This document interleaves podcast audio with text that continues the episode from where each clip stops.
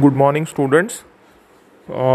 आज हम N F R A के बारे में जो लास्ट लेक्चर में लिया था वो कंटिन्यू करेंगे। We will continue about N F R A that is national financial reporting authority from page number fifty one. Page number fifty one से हम कंटिन्यू करेंगे।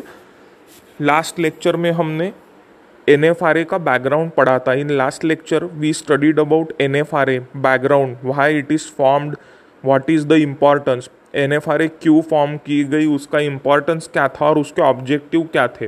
What were the goals and objectives, importance of N F R A, why it was formed, we studied in last lecture. अभी हम उसके detail में और जाएंगे। We will go in more detail of what is N F R A. हमने chairman और members के बारे में पढ़ा था। We had studied about members and chairman. So अभी उसकी terms and conditions of appointment, उनके अपॉइंटमेंट और काम का देखेंगे। We will study about their appointment and their working. Last paragraph of page number fifty one, page number fifty one के last paragraph को हम अब पढ़ेंगे। Provided terms and conditions and manner of appointment of chairman and members is as prescribed.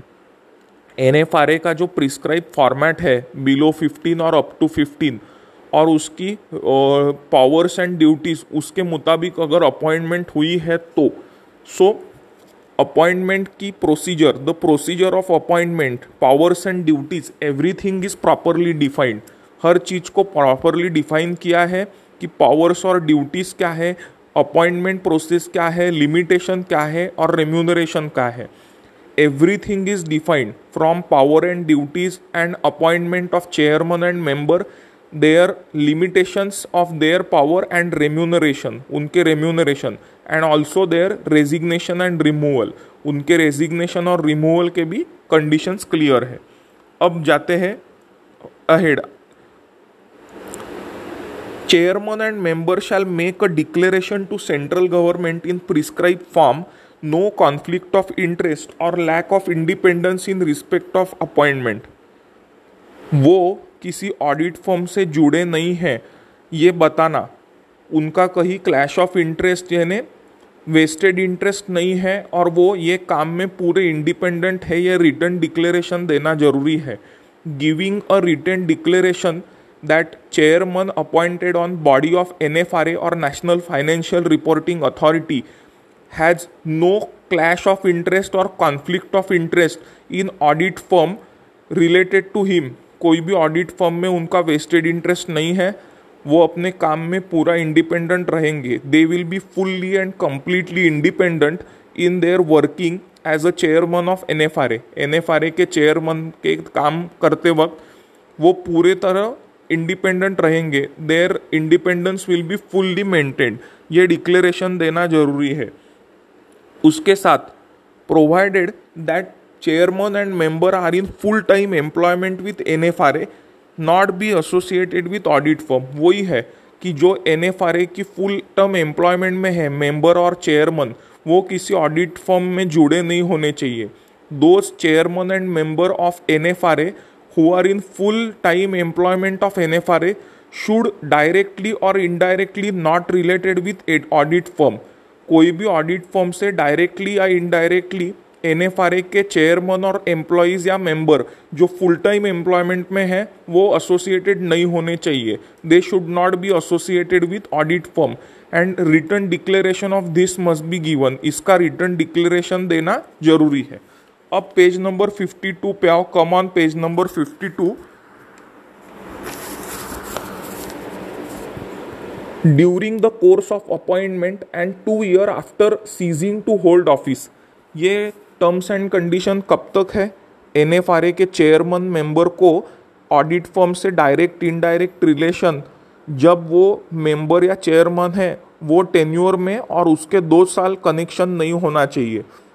There should not be direct indirect connection with any audit firm when they are in office as N F R A chairman and member and two years after that, जब N F R A की member chairman है तब और उसके term खत्म होने के दो साल बाद कोई भी ऑडिट फर्म से डायरेक्ट या इनडायरेक्ट रिलेशन नहीं होना चाहिए, सो दैट वो किसी ऑडिट फर्म में और एन एफ आर ए में influence न कर सके, so they are not able to put any influence either in N F R A or audit firm, and purpose and objective is maintained of forming N F R A.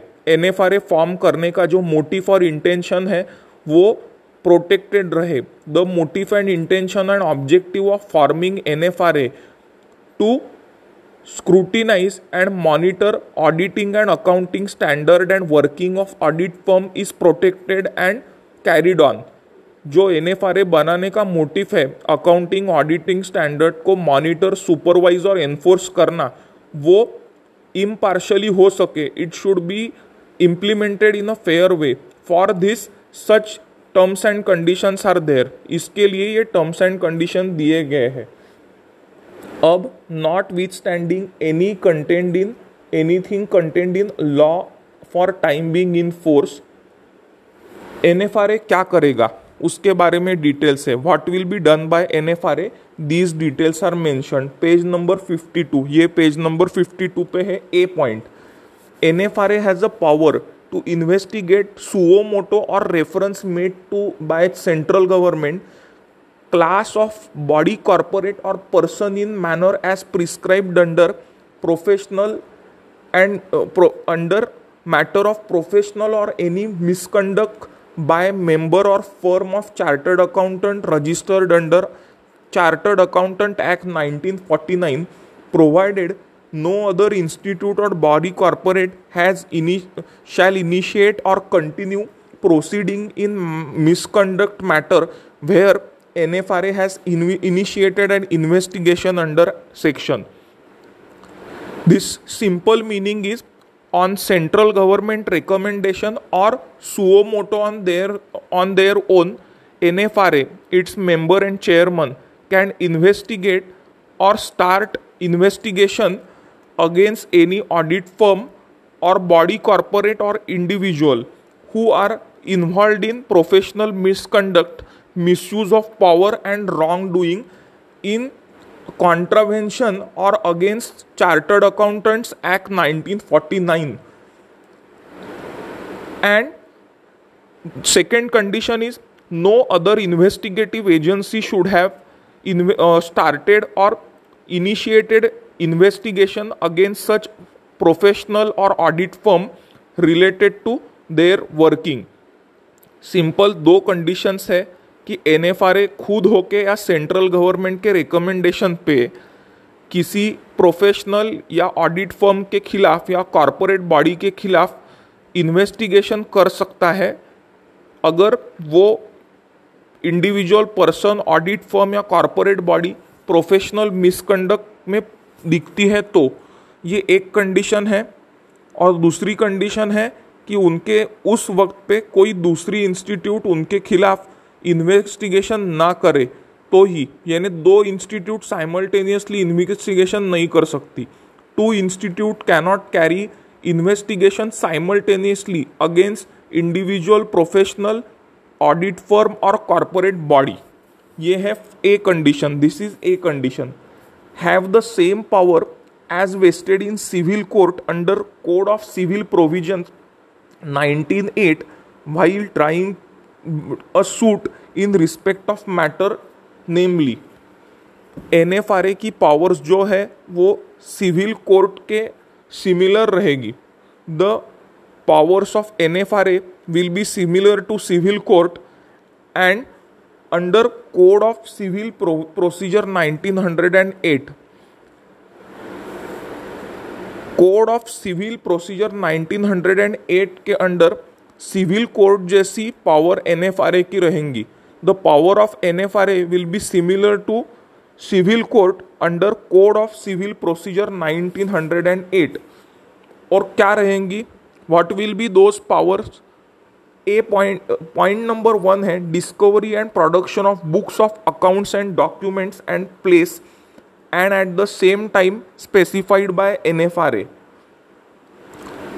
Accounting books और records को scrutinise करना, check और verify करना. Verifying, scrutinising the documents, records related to accounts and financial records is power with N F R A. as specified by N F R A, जैसे N F R A कहेगा वैसे. Second, summoning and enforcing attendance of person and examining them on oath. ये matter से जुड़े हुए जो भी लोग हैं, अकाउंटेंट रहे, ऑडिटर रहे या जो भी, उनको बुला के उनका एग्जामिनेशन करवाना. Calling people who are related to this financial matter related to accounting, auditing or record keeping like auditor, accountant and clerical person, cashier et cetera and examining them on oath. उनको शपथ दिला के उनसे चीज़ें पूछ के या चीज़ों का निर्वाणा करवाने के लिए उनको चांस है या उनकी N F R A की पावर है. It is the power of N F R A. Third point, inspection of books, register and document of any person as referred to clause B. ये जुड़े हुए मामलों से जो भी लोग हैं, वो जो भी records, books या accounts handle कर रहे या record handle कर रहे, वो देखने का भी right है investigation team को N F R A के. The investigative team of N F R A also has a right to check, verify, scrutinize and monitor all books of accounts, records, registers and material related to which is handled by such people like auditor, accountant, clerk, cashier et cetera and all related parties. So these three are main power. ये तीन main power है where chances of scrutiny are highest and verification. जहाँ scrutiny of document, records और books और verification होता है, ये main powers है. These are the three main powers.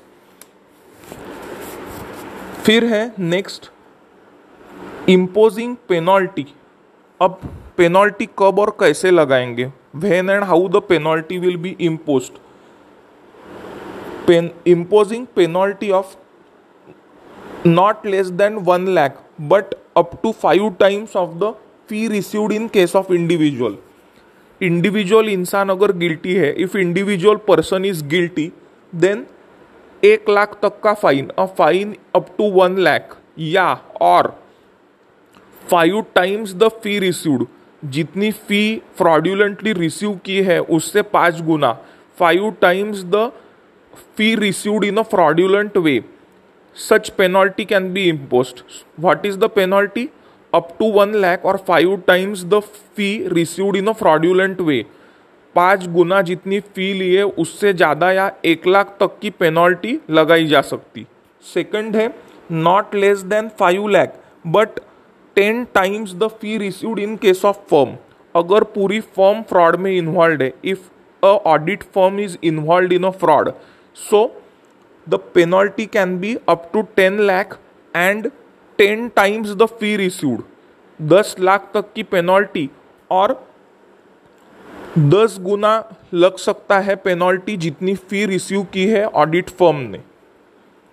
आगे आते हैं नेक्स्ट डिबारिंग द मेंबर और फर्म एंगेजिंग हिमसेल्फ और itself from practice as a member of I C A I in to the clause E of section two of I C A I act nineteen forty nine for six months or higher period up to ten years as decided by N F R A. N F R A जैसा तय करे वैसे वो individual इंसान या audit firm को I C A I से जो लाइसेंस मिलता है प्रैक्टिसिंग का वो नहीं कैंसल किया जाएगा और उनको छः महीने से दस साल तक उनके प्रैक्टिस पे बैन लग सकता है.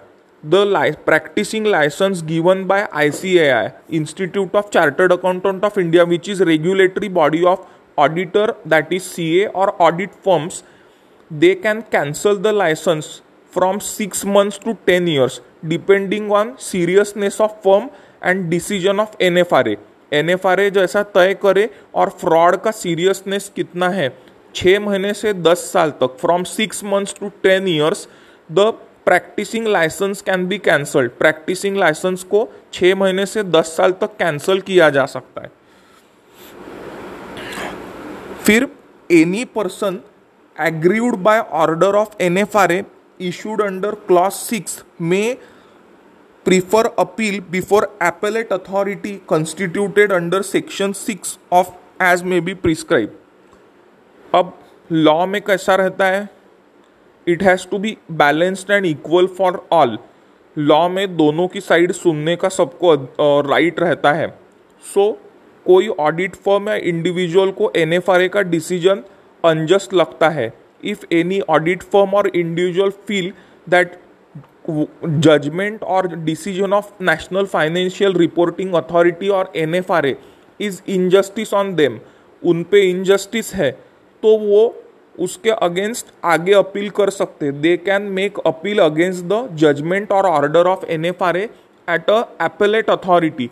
इसका सिंपल एग्जाम्पल देना, if you give a simple example, lower court जो रहते हैं डिस्ट्रिक्ट कोर्ट या ऐसे, उनमें अगर इनजस्टिस होता है तो लोग हाई कोर्ट में जाते हैं और वहाँ नहीं हुआ तो सुप्रीम कोर्ट में जाते हैं. इफ़ देयर इज अ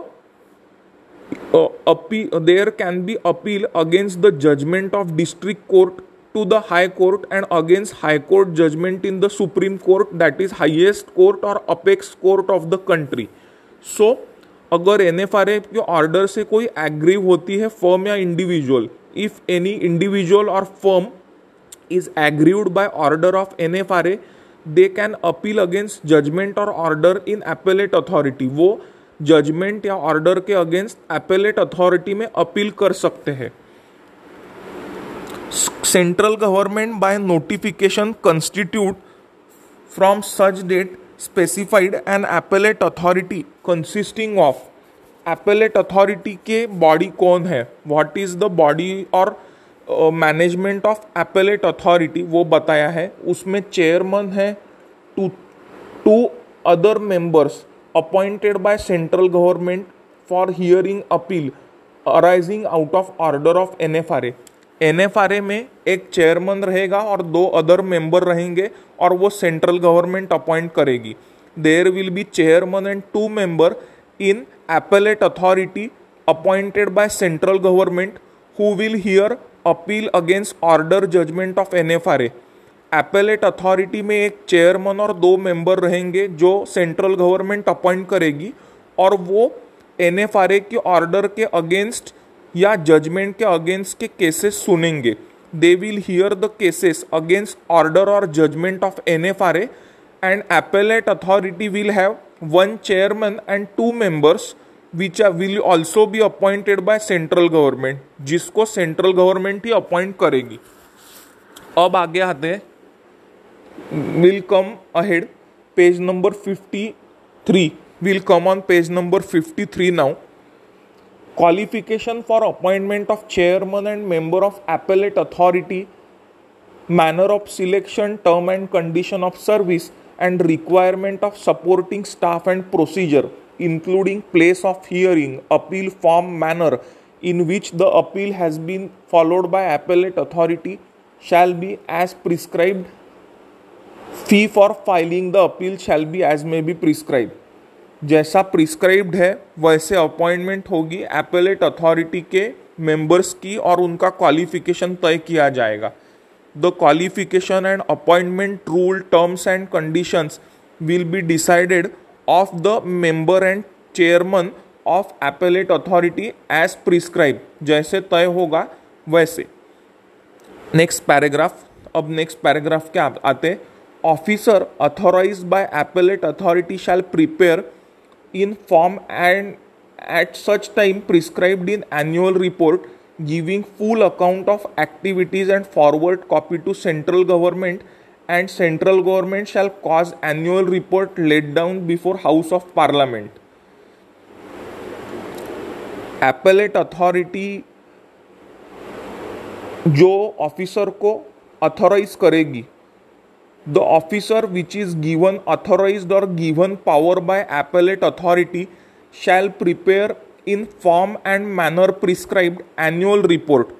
जैसे मैंने तुमको लास्ट सेमिस्टर में एग्जाम्पल दिया था एनुअल रिपोर्ट समझाते वक्त, in last semester while explaining annual report मैंने तुमको बताया था जब छब्बीस जनवरी होता है कॉलेज का, व्हेन छब्बीस जनवरी फंक्शन और Republic day function of college take place, principal sir साल भरे की कॉलेज एक्टिविटीज़ का एक रिपोर्ट पढ़ते हैं. The principal sir reads annual report और entire record of all activities in college academic and extra curricular activities during whole calendar year और academic year. Calendar year या एकेडमिक ईयर की साल भरे की जो एकेडमिक और एक्स्ट्रा करिकुलर एक्टिविटी हुई उसके डिटेल प्रिंसिपल सर पढ़ते हैं रिपब्लिक डे या छब्बीस जनवरी को.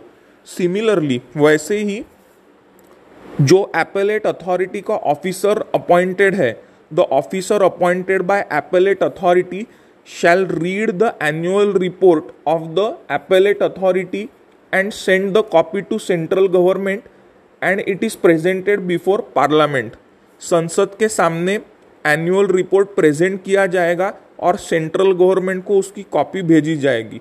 The copy of annual report will be send by appellate authorities appointed official to the central government and it will be presented in parliament. Parliament में उसको प्रेजेंट किया जाएगा और सेंट्रल गवर्नमेंट को जो ऑथराइज्ड ऑफिसर है एपेलेट अथॉरिटी का वो वो उसकी कॉपी भेजेगा.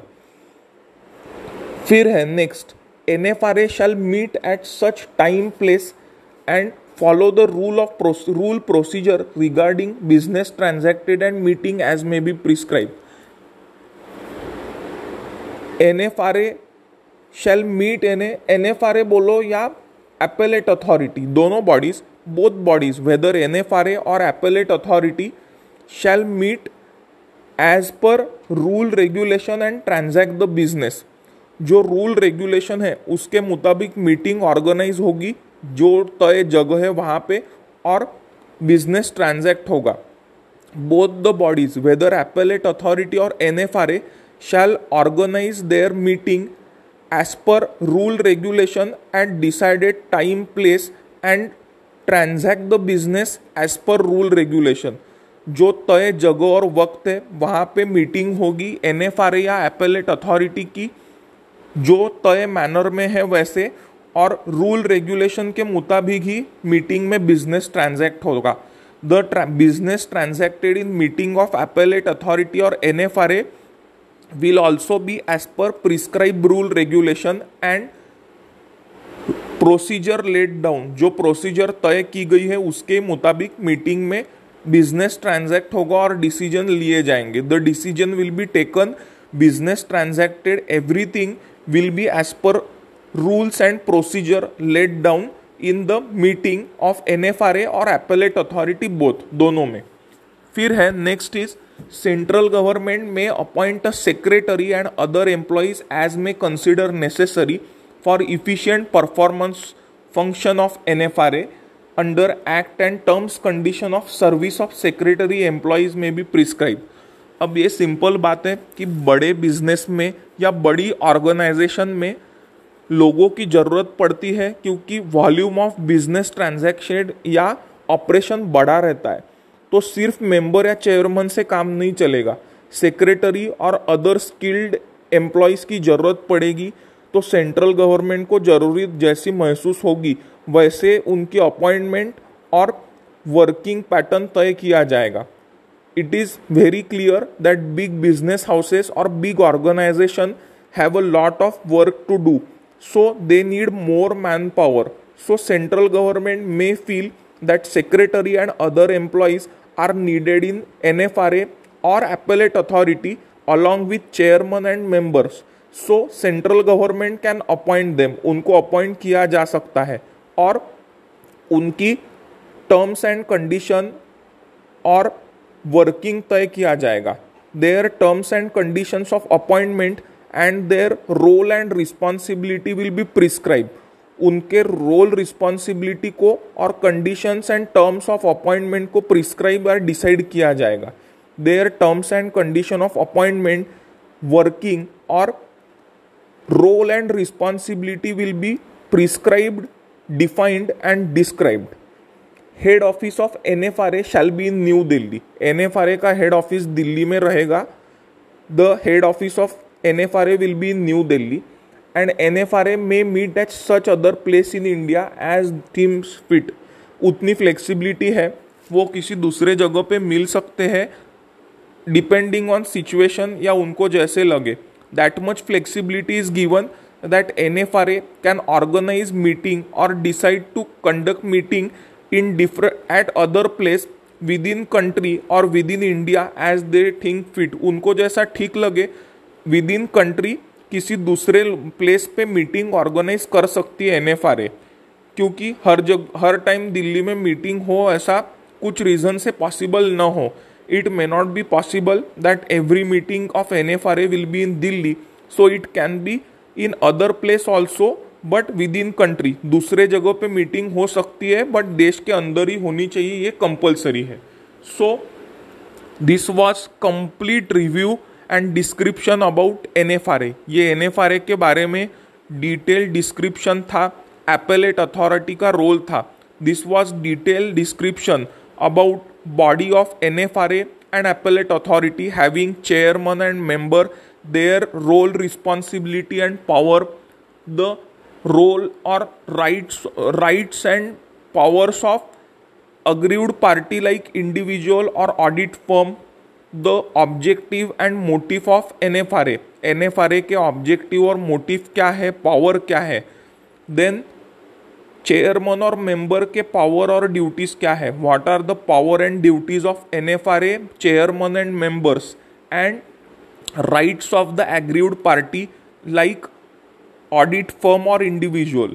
ऑडिट फर्म या इंडिविजुअल की राइट्स पावर क्या है, एपेलेट अथॉरिटी का रोल क्या है, what is the role power of appellate authority, उनका इम्पॉर्टेंस क्या है, what is the role power and importance of appellate authority over the decisions, judgment and order of N F R A. N F R A की order, judgment और decision के ऊपर appellate authority का importance, role और significance क्या है.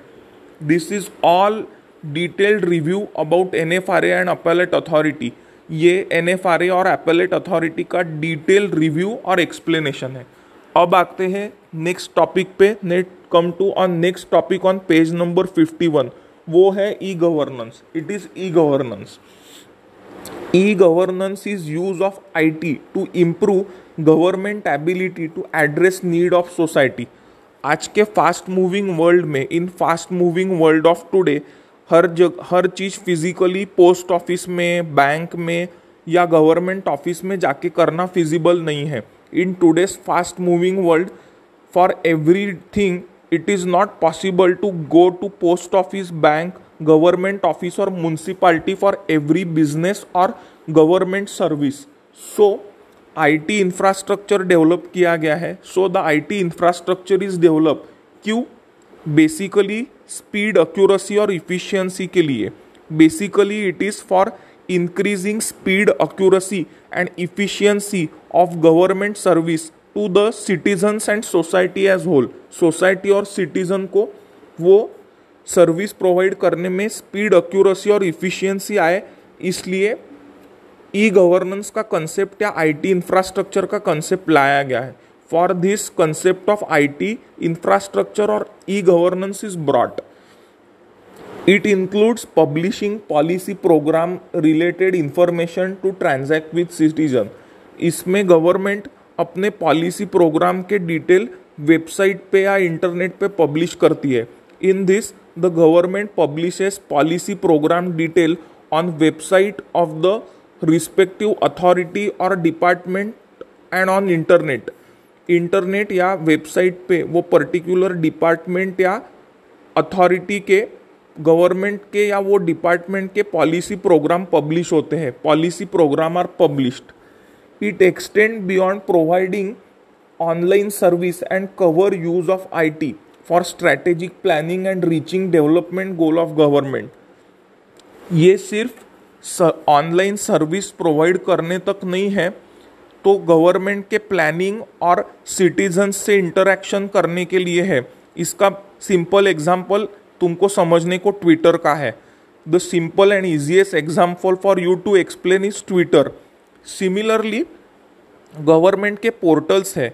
Similarly there are government portals where government can interact with citizen. Government authorities या उनके ऑफिशियल सिटीजन्स के साथ इंटरैक्ट कर सकते. the government official and authority can interact with citizens. It may be local body, municipality हो सकती, state government या central government. It can be anybody from local government like municipality, gram panchayat, Z P या state or central government. अब धीरे धीरे I T infrastructure और internet connection rural area में भी जा रहा है. Slowly, the I T infrastructure, computer and internet connection is also reaching small areas where there is Gram Panchayat, Jilla Parishad or municipality, et cetera. Strategic objective is support and simplify governance to all parties, citizen, government and business. Strategic objective क्या है long term और short term government का कि government services जल्दी और easily मिल सके सभी को citizen और business को.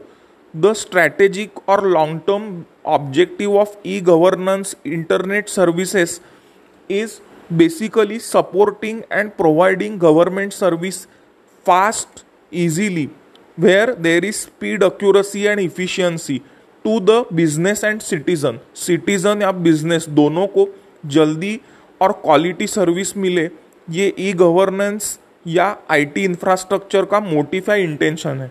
Use of I T C can connect three parties and support process and activity.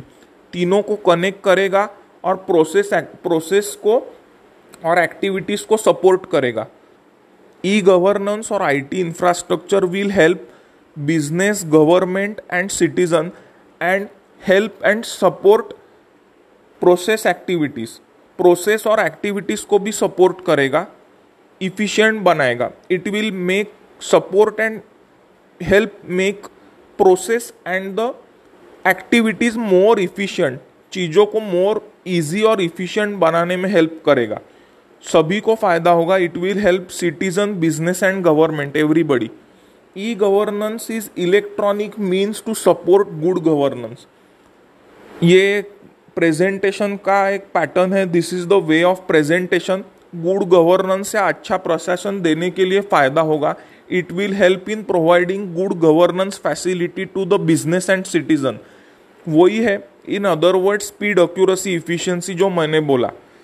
It is presented in different words, but in simple language, it is increasing speed, efficiency and accuracy of government service to business and citizens of the country. Therefore, objective of e-governance are similar to good governance. Philosophical चीज़ है, it is a philosophical sentence कि good governance या e-governance को synonymous करने की कोशिश गई है. It is they have tried to present electronic or internet or computer based facilities as good governance. Good governance की term देने की कोशिश की है. Good governance is seen as exercise of economic, political and administrative authority to better manage affairs of country at all level, from national to local. अभी जो मैंने बोला वही present किया है. Same thing is written. Government की कोशिश है कि सभी चीज़ें national से या राष्ट्रीय स्तर से लेके to local या निचले स्तर तक government पॉलिटिकल, इकोनॉमिक और एडमिनिस्ट्रेटिव अथॉरिटी सब अफेयर्स जो है या एडमिनिस्ट्रेशन है या प्रशासन है वो बेहतर तरीके से चला सके.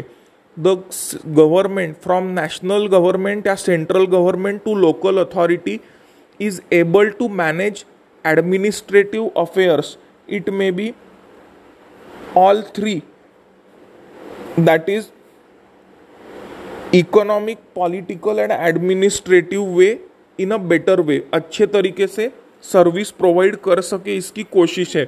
It is a attempt to provide quality service in a better way to the citizen and overall manage country properly. देश चलाने में आईटी इंफ्रास्ट्रक्चर का अच्छा सपोर्ट लिया जाए. नेक्स्ट कंसेप्ट है e filing. Next concept is e filing. इससे जुड़ा हुआ है. It is quite related to e governance. ये तुमको पता होगा. It you must be knowing. अब एक सिंपल बताओ, ये कोविड टाइम्स में, इन टाइम्स ऑफ कोविड, ये एक तरीके का डिजिटल टीचिंग है कि ऑडियोज़ और वीडियोज़ भेज रहे टीचर्स तुमको. Teachers are sending audios, videos and P P T or PowerPoint presentation to you. तो this is a sort of electronic और डिजिटल टीचिंग. ये एक तरीके का इलेक्ट्रॉनिक या डिजिटल टीचिंग है जहाँ तुमको ऑडियो, वीडियो और पीपीटी या पावर पॉइंट प्रेजेंटेशन भेजे जा रहे व्हाट्सएप ग्रुप पे. ई फाइलिंग क्या है? What is e filing? To carry out e filing on M C A twenty one you have to download the e form in offline mode. Basically ये concept company business के लिए है. Basically this concept is related to company form of business, that is private limited और public limited company, both. It is related to company form of business. It can be private limited और public limited company. Second, M C A twenty one is ministry of corporate affairs twenty one. ये M C A twenty one का मतलब ministry of corporate affairs twenty one मतलब है. तो ये क्या है? कंपनी अपनी कंप्लायंस या गवर्नमेंट के जो रूल्स है वो कैसे फॉलो करेगी? How will the companies comply और फॉलो द रेगुलेटरी और फॉर्मेलिटीज और compliance related to government in electronic way? इसके डिटेल्स है. To transact business with government in electronic way by the companies is e filing. Government से companies अपना communication या formalities कैसी करे या कंप्लायंस कैसा करे, ये चीज़ें ई फाइलिंग में कवर होती है. These things are covered in e filing. Every form has facility to prefill the data. अलग अलग टाइप के फॉर्म भरने पड़ते हैं, डॉक्यूमेंट सबमिट करने पड़ते हैं. Different types of forms, documents have to be submitted to government authority. Government authorities को अलग अलग form और document submit करने पड़ते हैं companies को. जैसे तुम admission के time पे पुरानी marksheet submit करते हो, the way you submit your marksheets of previous year during exam and admission, वैसे ही similarly companies को भी form और record submit करने हैं government को. Companies also have to submit forms and records to the government. So, e-filing helps in that. Electronic form में ये करना easy होता है. It is more easy to do this in electronic form. So, concept of e-filing is introduced. इसलिए e-filing का concept introduce किया है. Once e-form is filled, you will need to validate using pre-scrutiny button. ये formality कैसे की गई इसकी process explanation है. It is explanation of procedure how electronic form is submitted, filed, download etcetera. Once e form is filled, you need to validate e form using pre scrutiny button. This will affix the relevant digital signature and save the form. तुमको कैसे document download upload करना ये है, how you have to download upload. अब ऐसी चीज़ें क्या है, explaining such thing in digital form is difficult. ये फिजिकली बात करके समझाना चाहिए. It is something you should be explained in physical form, but कोशिश करता हूँ. डिजिटल सिग्नेचर का मतलब है पेन ड्राइव जैसा डिवाइस होता है. It is a device like pen drive जिसमें नंबर और लेटर रहते हैं which has alpha numeric content. जो तुम हाथ से सिग्नेचर करते थे, वे use to you use to sign on any document by hand. वैसे ही सिमिलरली पेन ड्राइव से इलेक्ट्रॉनिकली सिग्नेचर हो जाती है बाय डिजिटल सिग्नेचर सर्टिफिकेट और D S C. The document is signed by attaching digital signature और that device like pen drive. Pen drive जैसे device को या डिजिटल सिग्नेचर सर्टिफिकेट अटैच करके साइन हो जाती है वो पर्टिकुलर डॉक्यूमेंट पे. The document is signed by attaching that D S C और digital signature certificate which has numbers and letters and it is the document is signed in electronic way. Electronic manner में document sign हो जाता है. You need to connect to the internet to carry pre-fill and pre-scrutiny function. ये तो है e-filing करने वक्त या कोई भी चीज़ करने वक्त इंटरनेट कनेक्शन होना ज़रूरी है. Internet connection is basic requirement for accessing any website. It may be Google, government or private website. So internet connectivity is a basic requirement. Internet connection एक basic requirement है. The step by step process is given. Filled up e-form, relevant instruction kit need to be downloaded. Instruction kit download क्यों करना है? Why the instruction kit is downloaded? तुमको चीजें कैसी की जाए इसको step by step guide है वो. It is a step by step guide for the government authority uh, company or the company's officer or employee how the process is to be followed.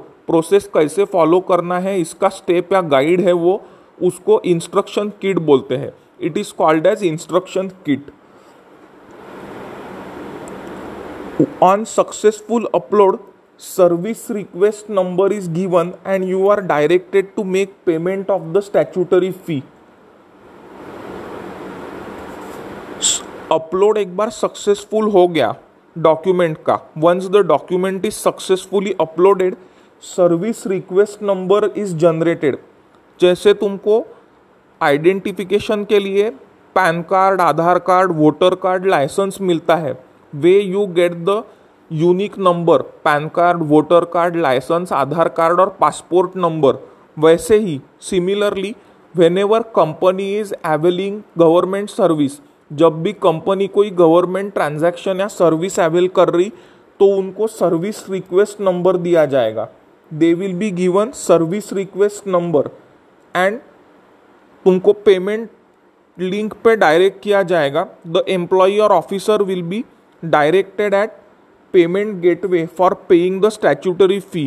फी भरने के लिए पेमेंट गेटवे पे direct किया जाएगा. Step by step process दी जाएगी उसके नीचे. Step by step process is written below that. Once payment is made, payment status is tracked on the MCA portal by track your payment status.